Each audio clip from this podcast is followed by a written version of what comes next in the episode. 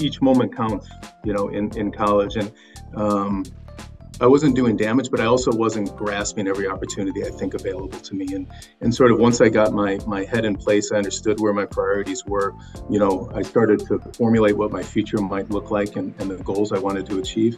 Um, much of that came into better scope, and I and I found myself living in the now more Welcome to Beyond High Street. My name is Jenny Darroch, and I'm the Dean of the Farmer School of Business here at Miami University. Today, I'm joined by Steve Katzfei, who graduated with a bachelor's degree in marketing back in 2002. So, welcome, Steve, and thank you for agreeing to join this podcast, Beyond High Street. Hi, Jenny. Thanks so much for having me today. Really good to see. So, as our listeners know, you know, we we weave through a range of topics. We talk about your career, the journey that you've been on, how you found your way to farmer. And along the way, we scatter in advice to our listeners, especially students who are listening. And, and of course, we have to take you down a for a trip down memory lane. So I'm going to start with perhaps the most important set of questions. Why did you choose the farmer school?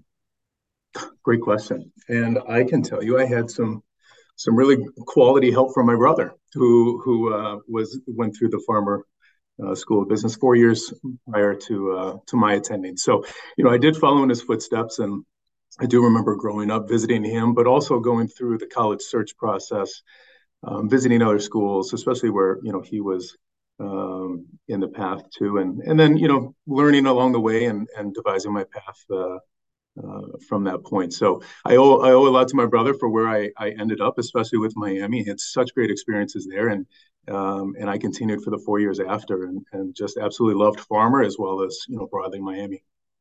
Did you you did marketing? Did you know all along that you wanted to get into marketing? You know, I started as I look back, even through high school, I absolutely loved science.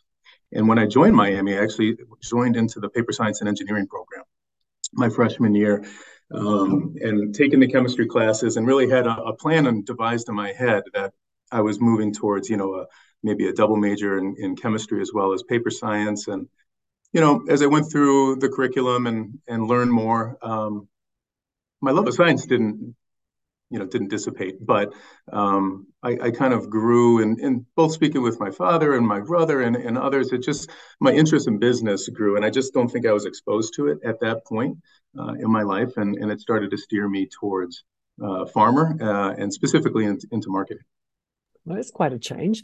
So when you graduated, I see that you went, uh, you had about four years, and you went on and did an MBA. So talk to me about why you did the MBA, and if I'm right in my recollection in finance too. You majored in finance with right. the MBA. Yeah, you know, early career was it was purposeful. You know, it was uh, exiting with the marketing degree, and I was very lucky at the time to have um, a very classic uh, marketing job. Um, advertisements, direct mail, a lot of those those opportunities to learn early in my career. Um, but you know, as I've been building my career, and and we'll talk, uh, I'm sure about about supply chain, but you know, it's always been a path towards uh, a general management type role and, and, and approach. And for me to do that, I wanted to, you know, round out my career, also round out my learning. And um, the time was right for me at that point to go and, and venture into an MBA. Um, I was very uh, fortunate at the time that my company also paid for it, so it was um, you know a, a, wonderful perk at the at the time, and um, also just my my life being single without kids, um, but also having you know a bit of experience under my belt at the time. It was just seemed like a perfect fit, um, and moved out and um, and like I said, you know, trying to round myself out, having the marketing, having some of the sciences behind me, um, you know, being self-aware of some of my gaps. One of my gaps was in, you know, in in some broader business acumen, namely finance, and so I I sort of steered my uh, approach that way. So, what I love looking at your background, you started off in product marketing management and you stayed in product management for quite a number of years. Can you tell the audience what does a product manager do? Sure. You know, in, in when I joined early in my career, my first 14 or 15 years was in the automotive space. And I was lucky enough to move from vehicle, you know, to to uh, powertrain, uh, and even into the aftermarket. And a lot of my power or my product management experience was in the aftermarket. So you really had to have a read on, you know, what were customer requirements, but also internally, you know, what were the, you know, profit pools and spaces that the company wanted to move to. And that's where I really kind of fell in love with product management was it's the ability to, you know, listen to the needs of the business, listen and have a, a, a feed in from the end customer and devise a plan that is product based.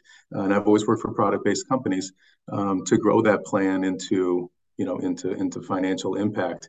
Um, but it's broad based because in many ways you're you're managing a program and that program is the product, and so you're you're bringing in you know feeds from and expectations and programs from engineering um, you're, you know, you're working with the pricing groups. You're working with, you know, procurement, which is the space I'm in. I'm in today on on on what the cost levels are needed, um, and all those blend together into really a successful portfolio of, of products that you manage from, you know, the origin of when you've started that product all the way through the life cycle um, you know, uh, and having a successful, you know, uh, profit impact. So if I'm doing the math, if I'm doing the math right, you did six years in straight up product ma- management, and then you did move into procurement.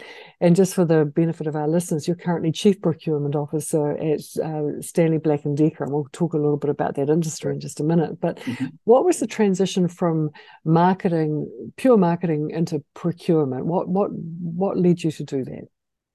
Well, you know, it, it, it keeps falling back into that rounding out my my career. Whether it was education, bringing in the finance, um, it was sort of pure play marketing at the time, and and that transitioning into into customer insights and customer experience. So leveraging marketing, but getting you know closer to the product. And you know, as I progressed through my career, I, I kept being drawn more towards the product side of things more towards um, sort of the heartbeat of the business there and, and the technical side. And though I'll never be an engineer, you know, I was finding myself, it sort of drew that sort of science-based piece out of out of me. And and I was finding my my um my my home, you know, within within these product-based companies. And you know, at the time, it's funny how careers work because I had a strong mentor who was guiding me through and we were talking about moves from finance and marketing and product and he had a suggestion that I move into operations.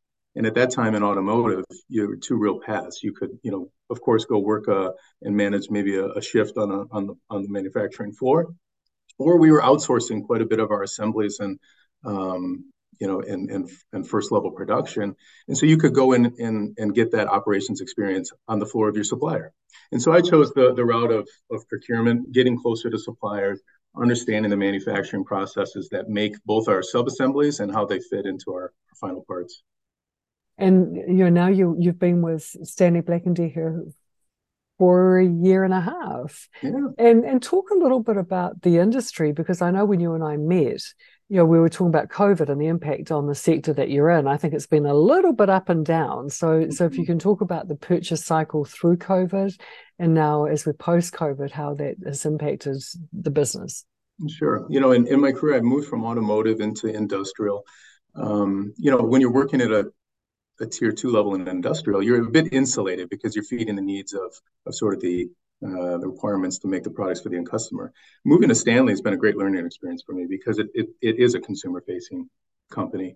Um, it's also diversified. There's an industrial angle, and there's there's some other business units that um, you know leverage some of my my background experience. But you know, moving into a very customer facing organization, um, you know, exposed me to let's call it end consumer needs um, that they want out of our our tools and storage um, products, but also the retailers. Right, so we're we're we're a kind of a two channel uh, service model. And you know, COVID uh, for many companies um, brought great need, and and our products delivered uh, to that need through a cycle. And as we all know, and we all read about, the the shift of consumer spending has moved from products, as we were in our houses through the pandemic, more to services and experiences and things. So we've experienced that that shift, just like many other companies have, and we've been adjusting our supply chain um, and getting creative on how we service the the end consumer to to bridge the gap to what the future is going to be just really interesting times too. And I think, you know, to your point about having dual customers, the customer and consumer, and and just the swings and roundabouts, the cycles that we go through in, in different sectors. I think you know quite an interesting time to be doing what you're doing at this at this point. yeah, good. Uh, so let me move on to the trip down memory lane, and um, I've got a, a, quick fire series of questions as as we move through. Uh, so when you look back on your time at Miami, who was your favorite professor? Um, well, I will. I will start with this. I am. I was terrible at names uh, back then, and I still am today. But I never. I never forget a face. But I can tell you, as I think about that question, I can quickly get to my time in Luxembourg, quite frankly. And there was a um, uh, there was a class, Marketing 371. It was an international business class, uh, leveraging some marketing, but it was really more broad-based uh, international business.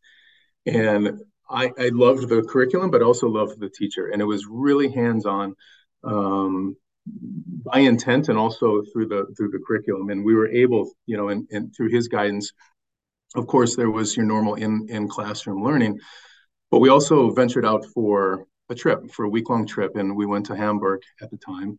Um, he scheduled us. We met with a, a global uh, shipping executive and, and their team. You know, just learning about the ins and outs. Honestly, it was one of my first ventures into supply chain where I find myself today. The complexities of it, uh, the global nature of what we learned in that class, but also putting it into practice, speaking to some of those individuals, um, kind of fed my interest in working for global companies, learning you know different customs, um, and engaging with you know customers and suppliers around the world. And and I've been lucky in my career and, and how we've you know how we've been steering it to be able to do that and, and get you know global experience. So it's been a, a wonderful wonderful time. And and I think back to that class because a lot of it was was based on some of those experiences. At that time too, interestingly, it was you know around the time that the EU was really forming and they were bringing out their currency. And in that class, we brought in some guest speakers that were launching the Euro at the time. So it was really fantastic to learn that hands-on from external as well as you know bringing into practice in class. Well, the good news is our travel's back to normal now, and you know I, I was able to shadow some students in Singapore and Seoul, and you know the students who came and said what a life-changing experience that was, and it sounds like that was exactly your um, narrative from Luxembourg. What a great opportunity! Yeah. yeah. Good. What subject did you least enjoy? Um, definitely calculus. I can tell you that. I, I, I, you know, I went through um, through calculus in high school, and then into sort of the expansion of it as I as I moved into paper science and engineering, and sort of extending that that calculus learning. So it was it was always a difficult subject for me. Um, powered my way through it. Um, understood the the means to an end, but never never thoroughly enjoyed it. But uh, so, I can so, I can Many students, well, many students listening will appreciate this uh, concern for calculus. So, what advice would you give our student listeners who are haven't quite got to take calculus yet but need to? What what would you say? Well, you know, I, I think all of the curriculum is is there for a reason, and and I think as I matured um, from high school into college, I had an understanding that even when things were tough, there was a purpose and, and sort of step back from yourself, step back from the day to day or the problem that you're, you're struggling with and understand the purpose of what you're learning and why you're learning it. And that it's actually training your brain to be smarter and, and better problem solver in the future. So um, once I stood back from that, I, I think I had a better respect for what I was doing, why I was doing it. Um, and it took me out of minutia, quite frankly, and allowed me to, I think, absorb the, uh, the information in class differently. And um, ended in a, ended in a, better result than I thought. You know, the first couple of weeks as I ventured into the class. Good, that's very good advice. What co-curricular activities were you involved in? Well, you know, I was I, I was part of a, a fraternity um, for the three and a half years or so there, and so you know, uh, elements of, of participating in that activity. Also heavy into intramural sports. So, you know, was playing basketball and soccer and broomball. Um, some I played in high school and was able to contribute. Others I was learning for the for the first time, but really, really enjoyed that uh, that time. What was your favorite time of the day for class? Like basically, are you a morning person or not? I was not a morning person at the time. My as life changes, I'm now a morning person, but um, you know, I wasn't and and would um, you know, try to put things into the afternoon. But I did find um, I was not a morning to get up and participate, um, you know, in a public setting. But I did find I did better studying in the morning. So that was that was something that you know knew I had to learn about myself, and I found myself either in my dorm room or sometimes you know making it to the library. But it was a place where I could be by myself. I was alone with my thoughts, and I was uh, I was generating you know better better um, study time and learning time in the morning. What was your favorite night of the week while you're at Miami? Well, for me, Thursday, college night. Um, and I guess it gets back to how I maneuvered my schedule at the time. I wasn't always fond of the Friday. I did have Friday classes, but you know, try to get things handled in in Monday to Thursday, and you know, start the weekend, um, you know, on Thursday, and just gave you that extra day, or at least a Friday afternoon, to start to to decompress and um, you know, catch up on some studying, or you know, start working and and you know, hanging out with friends and things that we can do over the weekend. Did you intern while you were at Miami? I did. You know, my senior year, I interned, um, and you know, it's interesting interviewing, you know, candidates now because they'll have internships for sometimes the full four years, three years. You know, so it's it's really impressive how it's um, the experience that the the students are getting now. Um, and when I was there, it was it was more of a norm senior year. Some people were doing junior as well, but I did intern, and I interned with you know my very first company, Navistar, at the time, and that relationship. Um, I kept it, you know, uh, a heartbeat of that relationship throughout the year. And you know, when I when I left school in 2002, it was after you know 2001, which was a, a tough um, economic year and uh, amidst other things, as we know. And and so from a hiring perspective, it was difficult. But I, I maintained that relationship and and was able to to move right into my my first career. And like I mentioned before, lucky enough that it played directly onto my my curriculum and marketing at the time. And you're absolutely right. A lot of the students are doing one, two, and three summers of internships, so things have changed. And mm-hmm. but we know it's it's a really important precursor to um, landing a good good starting job. Where did you live in your free, uh, freshman year? What dorm? Freshman year, I was in Dorsey Hall. Mm. Um, in in uh, on the on East Campus on East Quad, and it was the first year that it actually moved from all girls to uh, being co-ed. Good. What's your favorite building on campus? Not in Uptown, but on campus.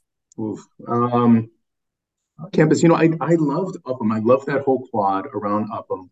Um, I had quite a few, you know, classes as you can imagine there, but I really enjoyed being on the back deck when the weather uh, was good enough to do so and sort of looking over the, the wooded area and the slant walks and, you know, either either just sitting and, and absorbing it or doing some studying, you know, between classes. What's your favorite spot uptown? Well, you know, I, I, think my friends and I we we ventured mainly to Church Street, uh, Church Street Bar at the time. I've been back since, and it's um, still Church Street, but it's a much more upscale than it ever used to be. So it was good progress to see, and um, yeah, we we spent a, a, lot of time there. And um, but you know, I I will say we also outside of campus um, moved over Hueston Woods quite a bit um, when the weather was right, either to golf or just you know spend time uh, by the lake and in the open space. If you look back on any part of your time at Miami, what, if anything, would you have done differently? You know, I I found myself in the in the first two years. I found my my student maturity probably a little later than I than I should have, and um, and I, you know I would think that's that's a that's a challenge that that not all students face, but some do. And and when you come in and you know you're in a new environment um, you have a lot of new competing priorities. Um, you know, I I didn't find my student maturity until maybe the end of, of freshman year. And so, you know, as we all know, each moment counts. You know, in in college, and um, I wasn't doing damage, but I also wasn't grasping every opportunity I think available to me. And and sort of once I got my my head in place, I understood where my priorities were. You know, I started to formulate what my future might look like and, and the goals I wanted to achieve um, much of that came into better scope and i and i found myself living in the now more taking advantage of opportunities both you know both personal and you know and within the school and the business school. Um, and i and i really finished strong that that last three years. I'm glad that you raised it because I always tell students you come to a place like the Farm School, Miami University, and there are so many gifts here on offer and it's really up to the students to receive them because there, there's just an incredible array of um, extracurricular activities of even within the subjects themselves just figure out a way to navigate. So i'm really pleased that you raised that. Just mm-hmm. yeah I, I, think it's it's some students figure it out quicker than others but um, receive the gifts that are on offer. Yeah and you know I, I even speak to my my kids that way. It's you know, I have I have three children. They're they're 12, 10, and, and five. And you know, when I when I speak to my mainly my 12 year old, but he's in middle school and he's already feeling some of those pressures of what do you want to be, where do you want to go, even you know whether it's sports or school or what it may be. But you know, try to guide him on happiness is broad based, you know, and, and have a sense of what you want to do. Commit to your future happiness, but never never allow yourself to miss out on the now because mm. you know that's where opportunities present themselves that that allows you the freedom to to gravitate and, and challenge yourself in new things. And if you're only focused on the future and you know you're going to find yourself in a box that you you may want but it, it's hard to define what that box is you know. And i think and you raised something really important here too. It's you need a goal and, and we we need things that we're heading toward but you know, if someone had told me when I was a student that one day I'd have a PhD and be running one of the best business schools in the States, I would have told them to, to back off, you know, and because you don't know what's around the corner, do you? don't know what opportunities are going to present themselves and, and how you might feed into those. Mm-hmm. Absolutely. Mm, good. If you, is there a class that you wish you'd taken that you didn't take? You know as you venture away you know um, you, you continue to focus you know in, in your in your discipline and, and i did choose uh, and, and gravitated towards business but i've always had that that love of science that love of problem solving um, i've found my path you know within manufacturing um, companies and, and been working on that problem solving sort mm. of that mm. science based um, approach but i do miss having you know the ability that built into my curriculum that I that I could have ventured down more science classes. Yeah. Um, but you know you can find experiences in different ways. Not everything has to be you know book or class learning. Um, and you know I've approached my career in that way. One of rounding out as we as we've spoken about, but two just in general interest. You know you can gravitate to new experiences, new opportunities mm. within the, the business world, and you know if you have the right support structure and the right management around you you know they'll they'll uh, they'll pull you over or they might even push you over based yeah. on your needs I like that. So, moving to the last part of the podcast is around giving advice to different audiences who might be listening. So, I wanted um, essentially ask you to give advice, but think about two different audiences. Audience number one would be an incoming first year student, mm-hmm. and audience number two would be someone who's been working for just a couple of years. Well, you know, for the incoming students, I, I, I just think as mine wasn't, don't assume your path is fixed. You know, don't accept what someone else's path may be or what you may witness from a parent or a friend or someone else that that's the path that you need to be. Um, I think some general understanding of of what your interests are, uh, and can just continue to push yourself to get to the next hurdle, get to the next um, evaluation point, and then you can continue to kind of round out your career. But you know, the path isn't isn't fixed. Um, and like I mentioned, you know, living sort of living in the now. It's those experiences that will one maximize the path that you're on, or positively divert you to something new you hadn't been thinking about um, along the way. If I if I think about the early grads and and workers, um, definitely push yourself out of your comfort zone. And you know, it comes with a self awareness, I believe, and and being realistic in what your shortcomings are that's been needed for myself as I've as I've built my career. There's there's things that you know I'm just not as good as others in, and um, and it's an area that's going to round me out. And and just being self aware of where you have opportunity to improve and pushing yourselves, you know, wholeheartedly, full force into those areas to improve yourself. That's such great advice. So as we come to a close now, Steve, I want to thank you for your gift of time to allow me to record this podcast. What I love about being the Dean of the Farmers School is that we have incredibly engaged alumni who are willing to find ways to support the school, our students, our faculty, our staff, and other alumni. So thank you, Steve, and go well as you continue in your journey beyond High Street. And thank, for, thank you for the time today. Really enjoyed our conversation and um, stirring up just fond memories of, of Miami and my experiences there.